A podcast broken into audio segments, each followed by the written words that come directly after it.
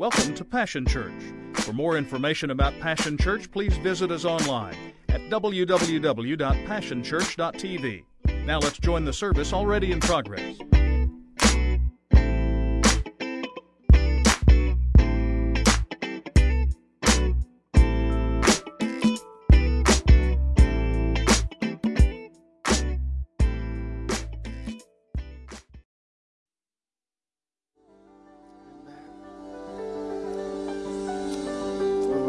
Amen. Isn't Jesus good this morning? Can't get no help. I said, Is Jesus good this morning? He is, isn't he? I, I don't want us. Uh, I don't want us to get in a hurry.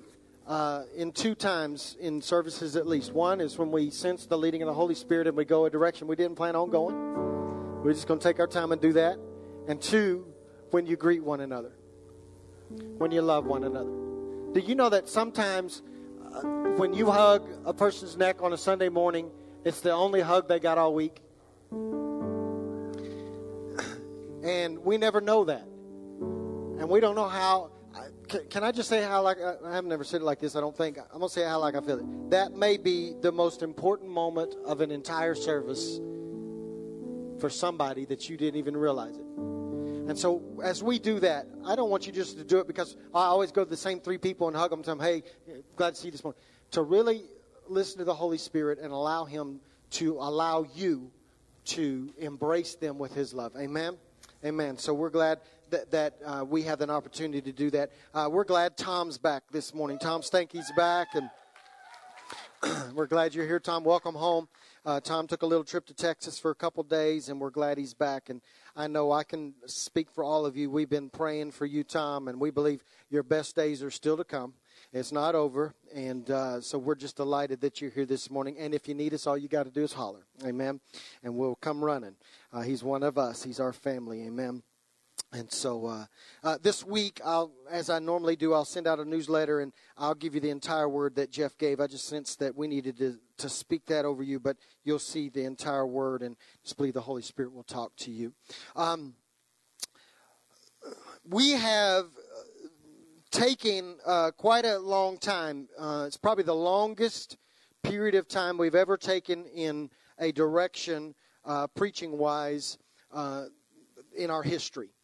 We have literally taken over a year now to combat five principalities that the Lord pointed out to me back in July of last year that we needed to deal with. Uh, there are Sundays that I uh, I'm almost tempted to give you a quiz to see if you can remember. And then I realized I would probably fail the quiz, so I'm not going to embarrass you that way. But uh, we've been dealing since July. We started. We began to deal with isolation. That that was the first principality that we needed to deal with, and we combated that. We said that isolation, uh, if you're not careful, then leads to poverty. Because if you feel like you're alone, then you become broke in your spirit, broke in your finances, broke in your attitude, broke in relationships. Po- poverty is the next principality that layers on on after isolation. Then we said after isolation and poverty do their job, then what happens is hopelessness sets in. Because if you're all by yourself and you're broke, Okay, I can't get no help already. If you're all by yourself and you can't like rub two nickels together, uh, then how many of you know at moments, if you're not careful, you can become hopeless? Nobody knows? Okay. Y'all help me this morning. Please help me this morning. We're nearing the end. I got this message and one more, and we're going to change subjects. But, but stay with me for two more, all right? We, we end up broke. And then we said that the, the next principality that jumps on our back, if we're not careful, out of all that is apathy. Because if you've been alone and you're impoverished in your mentality and you're hopeless, then you get to this point where you just go, it's never going to change. It's, ne- there's ne- it's never going to look any different. So we combated apathy, and then so now we're at the very last principality that I felt like we had to combat, and we've been dealing with it uh, in this series, and it's the idea of compartmentalism. Compartmentalism is pervasive in our society. I've said these same words every week. I'm going to say them uh, one more time after this week because I want this to sink in so that you become aware and begin to watch for it. But compartmentalism is pervasive in our society and it is apparent in the church. And, and I've said this to you. We honestly believe that we can cut or slice our life up into little segments and those segments have no bearing and no influence on any other part of our life. Therefore, what we do is we cut our life up into a little spiritual slice at church and then we have a little job slice, and then we have a little school slice, and we have a little dating slice, and we have a little social slice, and then we have an entertainment slice, but the, the spiritual slice has no bearing on the rest of the slices, so that what happens is then I can come in on Sunday and I can worship the paint off the walls, and then on Friday I can go to the club and do things that would Okay, that don't line up to the standards that Sunday called me to, and I can do it with no guilt, no conviction, no shame, and I never even stop to think about the message that it preaches to those around me because they look at me and go, Well, they got to be hypocrites because I know they went to Passion on Sunday because they blew up my Facebook feed and said, I'm at Passion. I checked in. The preacher said this, had powerful worship, and then on Friday night, okay, I can't get no help. That we are literally playing a game of thrones a Game of Thrones. I, I think what we do is this is we come to church and we use the language of the kingdom. We we sing, we talk, we pray, we preach with these types of words. We use words like sovereign. We use like words like dominion. We use words like authority. We use words like Lord.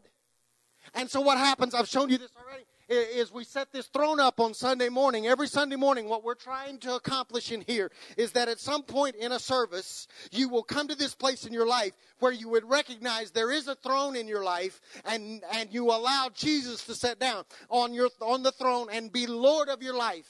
That's why we give a, a salvation call every week. I know some of you are tired of it. We're going to keep doing it because people walk in and they don't know Jesus as their Savior, and we want to see them enthrone Jesus. So we set up a throne and we begin to use words like sovereign, Lord, um, dominion, authority, and Jesus positions himself to sit down on the throne on Sunday morning. And then when Monday rolls around, we pull the chair out from under him.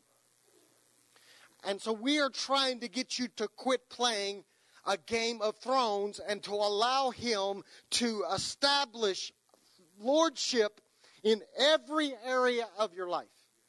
So, uh, our problem seems to be is is this: we only allow Jesus to sit on the thrones uh, in the area, sit on the throne in the areas we choose based on whether it's going to produce a blessing or not, or whether we can do it on our own better. We think. It's a game of thrones. And I told you last week that Jesus will share your love. He wants you to love your family. He wants you to love your children. He will share your, your time. He will share your time. He wants you to go to work tomorrow. He does.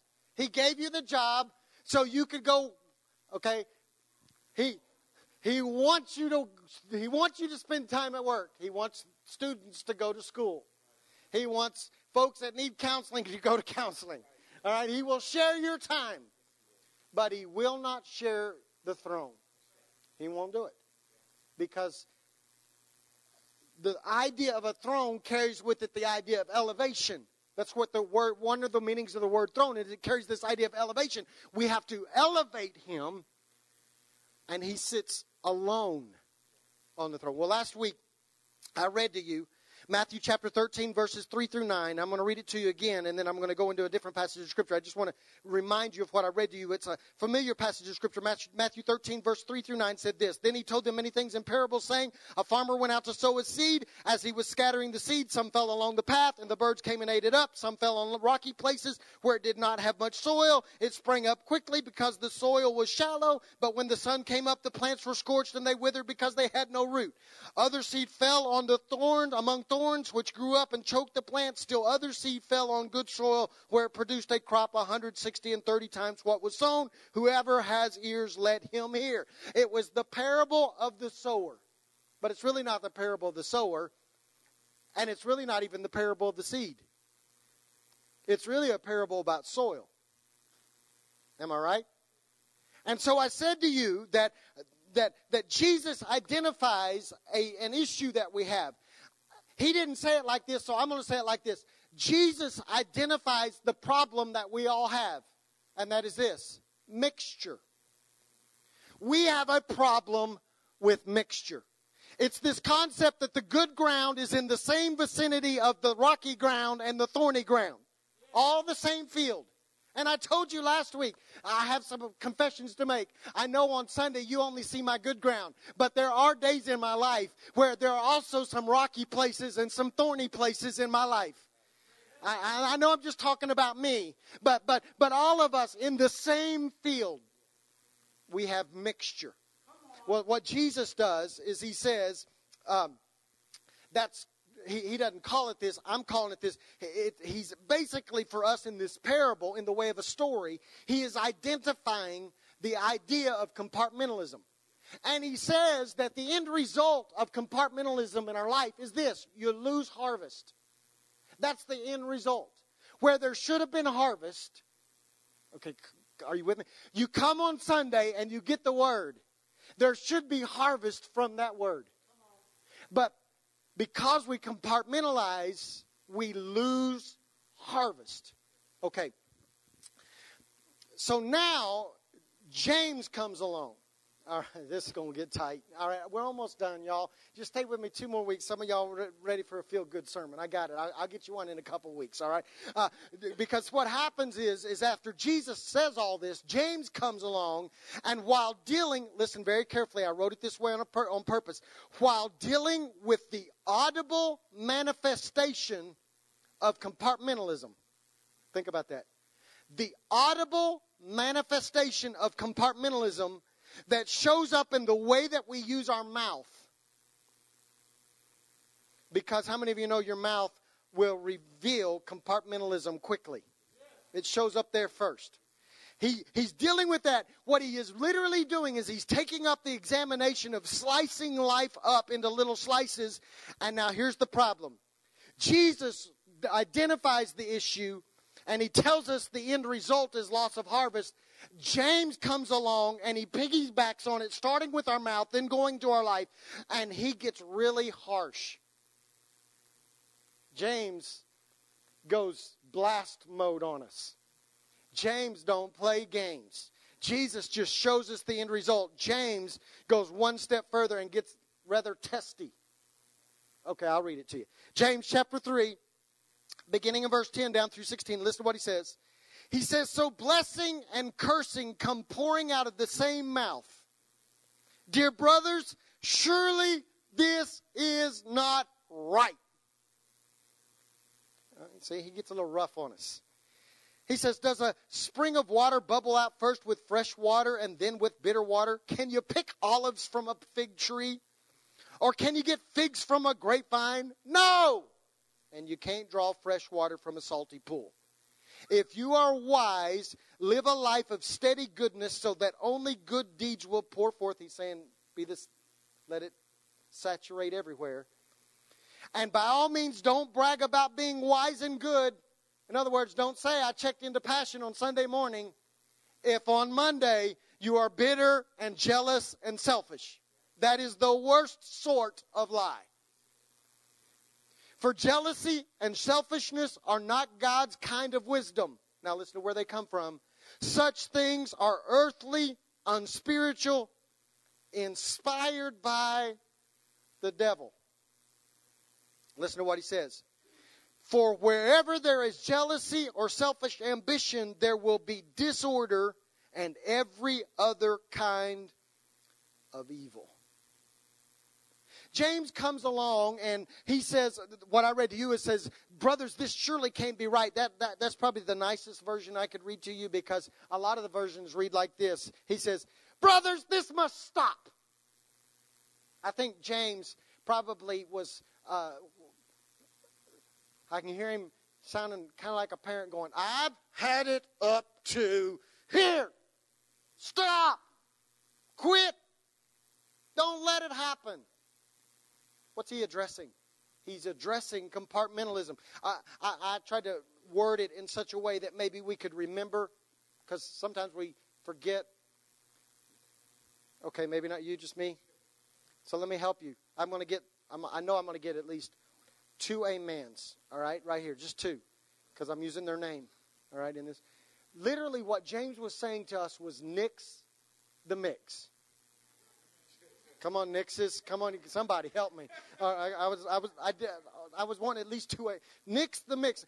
he's literally he's literally saying this there should not be the capacity inside of us although there is and we seem to continue to do it he's saying there shouldn't be a, a, a place in our life where there's this split well where on sundays fresh water comes out and then on monday when you cut me off going into the drive through and i'm about to be late for work then out of the same mouth that i said surely he's perfect in all of his ways now i'm going to describe a new way for you to get through your day.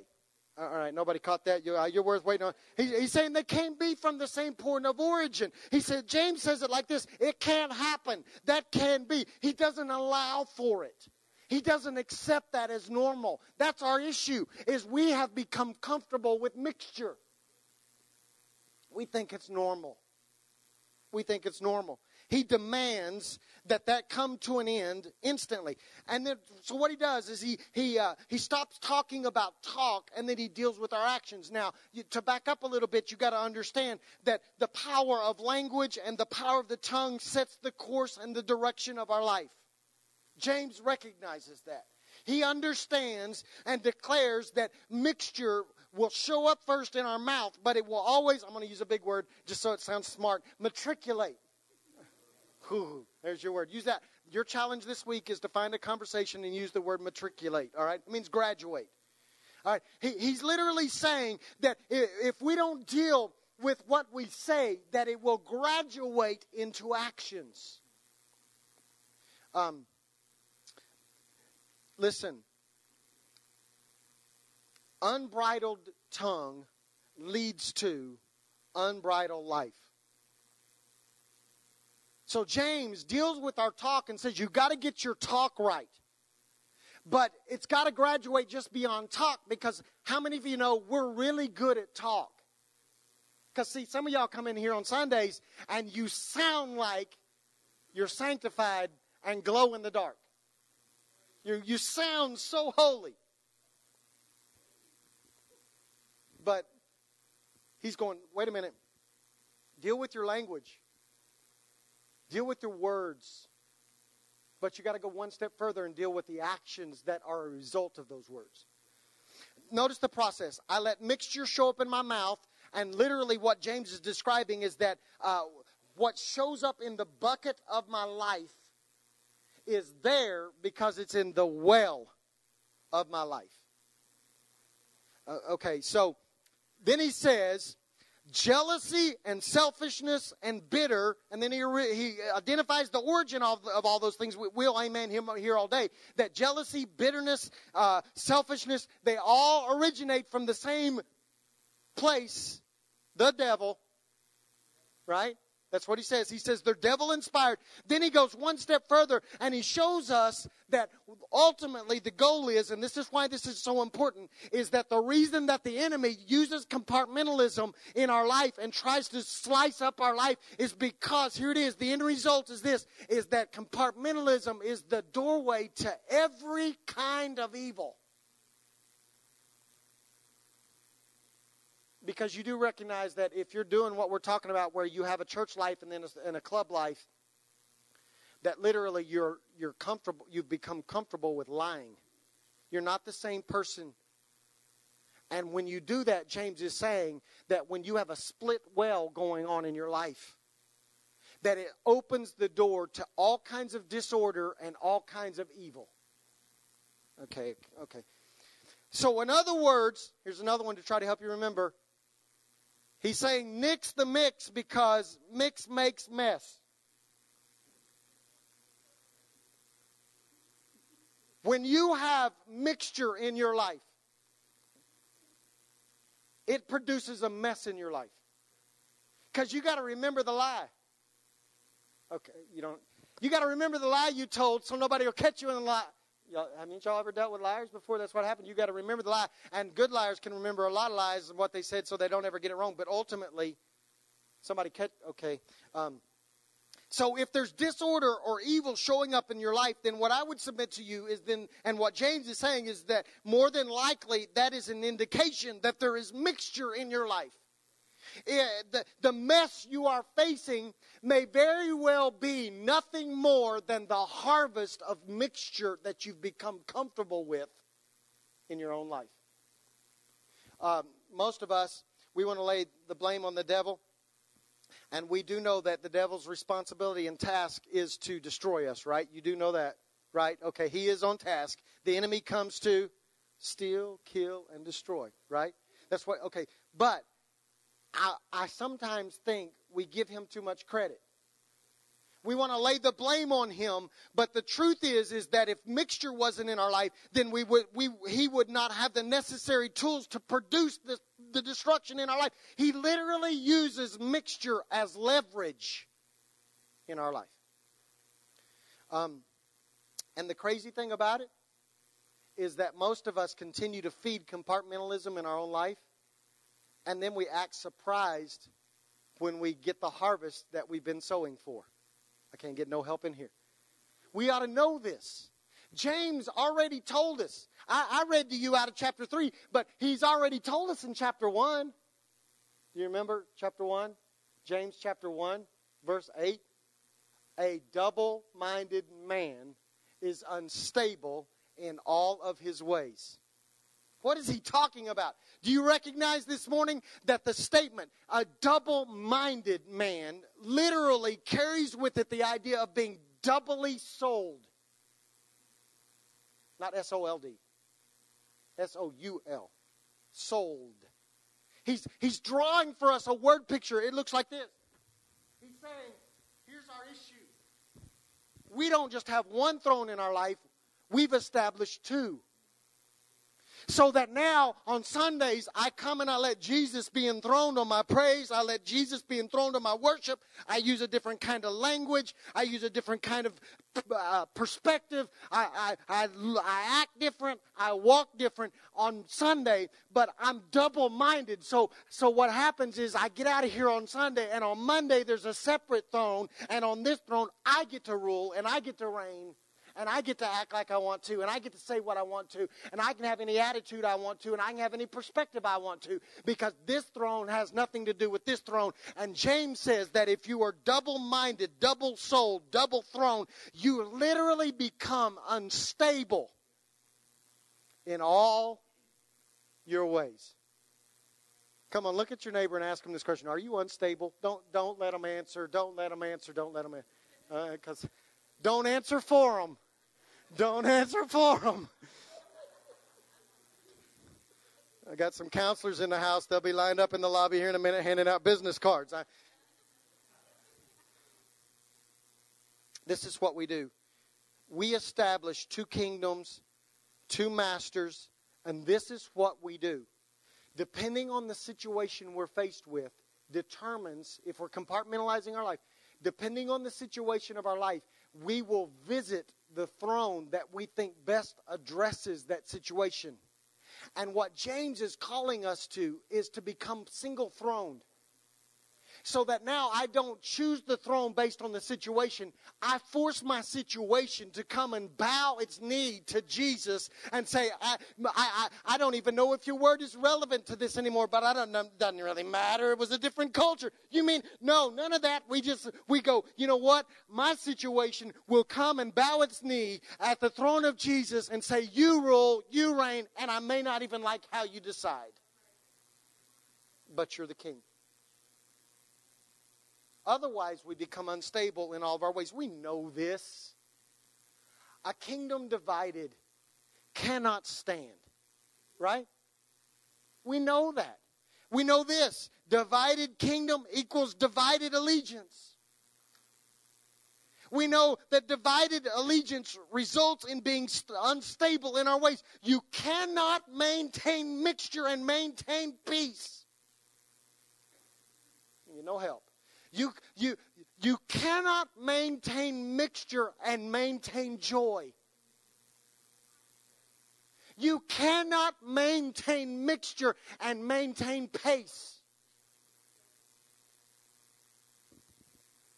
You cannot maintain mixture and maintain direction and make right decisions and, and establish right relationships because at the moment you apply mixture into any one of those areas of your life, you become unstable and you make bad choices. we have literally watched this play out. I've watched it play out my whole life, but I, I, in the last, we're almost nine years old, y'all. I have literally watched this play out in our body time and time again. I have watched with my own eyes the actual acting out of the old saying that Peter mentioned in his gospel, 2 Peter chapter 2, verse 22. He said it like this. We've watched this happen. Here it is. A dog, this is gross right before lunch, I'm sorry. A dog returns to his vomit. And a washed pig returns to the mud, or one version says to his wallow. He's literally drawing a picture for us of what we've seen happen. We know this happens. This happens because of mixture. So, what happens is this there's an outward manifestation first. Right? The dog returns to his vomit. We can visibly see by the way somebody begins to talk, by where they begin to spend their time, by their entertainment choices, by who they spend all their time out, where they're hanging out. We see the outward manifestation. And we want to act shocked. But we also know that what's really going on is that the pig returns to the wallow. And so, what has literally happened is we are only seeing the outward manifestation of what has taken inward, taken place inwardly long ago that they never would address. That's why a man can wake up one morning after being married for 15 years and go, I don't want to be married to you anymore. Because somewhere down deep on the inside of him, there was a wallow that he never would deal with, and there was mixture taking place that he would never deal with. And then there's this man. Okay, all right. Um, so, mix the mix. Abraham had to deal with this. Uh, you will remember this. When Abram was called by God, he was living in his family's land, and God calls him out. Do you know what's literally taking place there? God is saying to him, Come out from among them because you can't get to your promise and stay polluted. You got to get rid of the mixture. You will never get to your promise. You will never fulfill all that God has for you in your life. You will never be everything that God called you to be if you stay comfortable with mixture. You got to come out. So, I think what James is doing is he's not only saying mix the mix, I think he's doing one other thing too. I think what he's really doing is he's asking us to ask some questions like this what is in me? Not on Sunday. What is in me on Monday? I think he's asking us to ask this question Who's winning? Because I told you last week it's a ground war. There's a war going on inside of you. The enemy is trying to gain territory. The, the, the Jesus is trying to gain territory. Who's winning? So I think we are literally being called to do this. Listen very carefully. We are being called to measure mixture. We are being called to measure the mixture that exists in our life. So I have some questions. Does your life more closely resemble Christ or the culture? That's how you measure mixture. Does my life line up with the culture or does it line up with Jesus? Whew, it's quiet in here. Do, does my life more closely resemble Hollywood or the Holy One? Do, does do I talk and act more like society than I do what Jesus taught me to talk and sound like. Here, here you go. Do your morals and do your values align more with the Bible or with your political party? Because I don't really give a rip about your political party as much as I care about whether or not your life lines up with the Bible. Because I, I got news for you. There is not one anointed party, they're all crooks.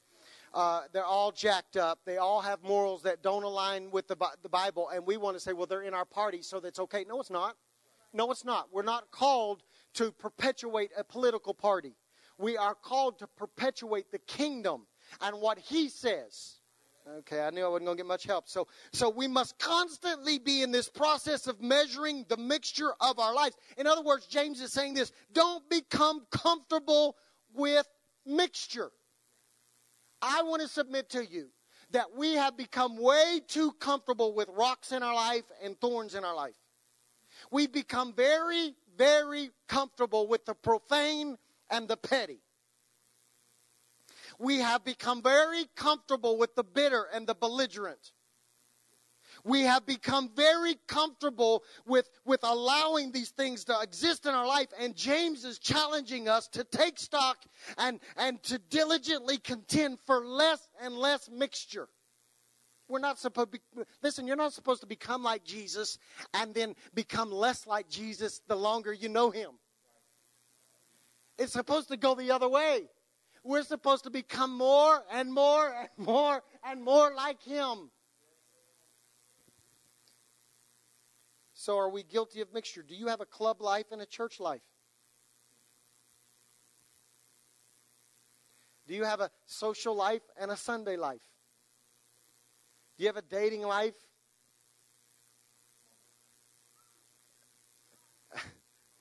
and then a disciple's life on Sunday. But they look cute in their jeans. Okay. Come on now. This is we've become comfortable with this. And James is saying, listen, you can't be comfortable with godly and godless coming out of the same same well. You can't be comfortable with truth on Sunday and lies the rest of the week. You can't have a public life that everybody thinks you're all holy and then have a private life that is, stands in direct opposition. That is not possible. That is not permissible. James reminds us that we cannot expect to get sweet water out of the same well that we get bitter water out of. I think it's pretty good. He says you can't hang out in a fig environment and expect to get grape harvest. Y'all missed it because some of y'all, some of y'all where you okay, Whew. some of y'all going to some places looking for grapes, and all that's there is figs, and you're getting figgy with it. I just did that on a Sunday morning.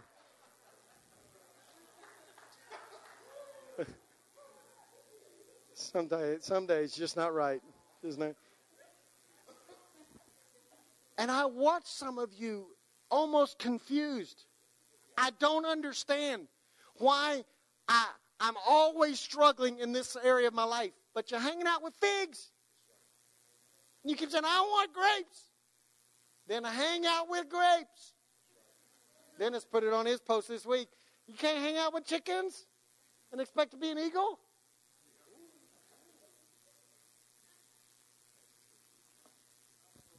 James says you cannot get in a fig environment and expect to harvest grapes. So here's what I want to submit to you this morning. I'll get out of your way. We're going to spend some time in prayer. I submit to you this morning that one of our biggest issues is that most of us have grown so comfortable with mixture, listen to me, that we will no longer, we're no longer willing and will in fact refuse to take stock or measure the mixture that exists in our life. In fact, we're so wrapped up in the last principality, which was apathy, that we've come to the conclusion that good enough is good enough. So we, we become wrapped up in this mentality that changing paths is too difficult. So we don't want to do the hard work of honestly studying the contents and the fruit of our own lives. So we lose the mixture war because we won't even measure mixture. And here's why measuring is hard and measuring is unsettling because it's just easier to fake it and play church on Sunday. That's easier. Measuring is painful because then it allows the guy on the throne, the single throne, to call into question every decision, every attitude, every word, every action, and forces me to say, that wasn't like you. That's painful. But it's also necessary. The word is very clear. We are given instructions about bearing fruit, but we are also given instru- instructions about examining fruit. Now, going to get a big amen right here. We are supposed to examine the fruit of other people's lives, right? Amen? See, I set you up. Now you want to amen me. Amen? Uh, I killed my own amens. That's not smart preaching. Right? Aren't we called to examine the fruit of those around us? Okay. If we only judge their fruit, their fruit, but never stop to look at our own fruit, then judging quickly turns into judgmental.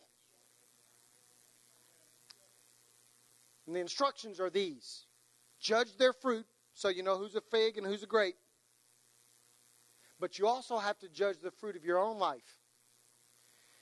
You cannot address the fruit of your life if you will not assess the fruit of your life. Measure mixture, or you will never be able to manage the mixture, much less master the mixture. I'm going to say that one more time. We must measure mixture, or we will never be able to manage mixture or master mixture. So, my simple question to you this morning simple question, not easy to pull off. Who's winning the mixture war in your life? Because James would stand here with the microphone and bash us. Can't happen. You, you, you can't come in here and, and, say, he's a good, good father, and then repost posts on your Facebook with the F word and the S word and, and go, but, but I checked into Passion on Sunday, so it makes my, my, my, my Facebook feed has nothing to do with my Sunday morning. Give me a break. James says, no. You can't date just whoever you want to date because they drive a nice car. No. You can't cheat on your taxes.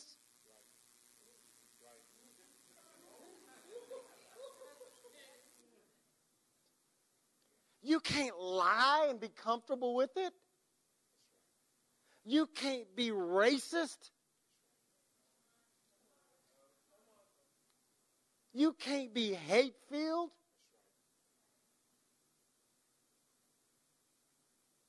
Why? Because that's mixture. And mixture makes mess. And James says, get rid of it, and you will become stable. Because if the opposite is this, if you're not unstable, then you got to be stable. And he's saying if you could deal with the mixture in your life and get a handle of the mixture of your life, it will produce stability in your life, and life will go much better.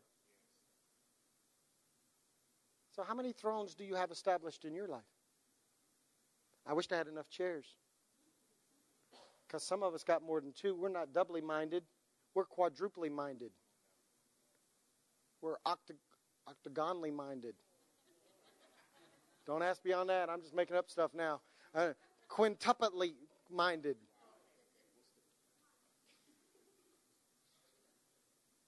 And we come in here and we worship and we approach this throne and never come back to it until next Sunday. And James is saying, can't happen. Get rid of this one and only have this one, and life smooths out and you become stable.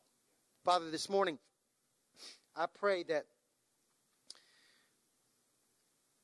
we would become very, very, very painfully honest. And I pray that we would take a moment in our own life, regardless of how anointed we sounded when we sung this morning.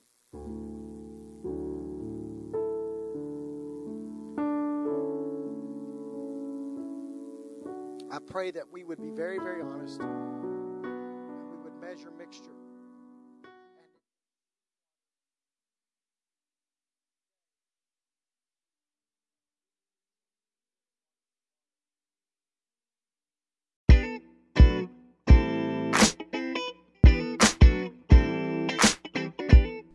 It's been a privilege to have you join us for this time of ministry. To find more Passion Church resources or to make a donation online, visit www.passionchurch.tv. Remember, you can't live without passion.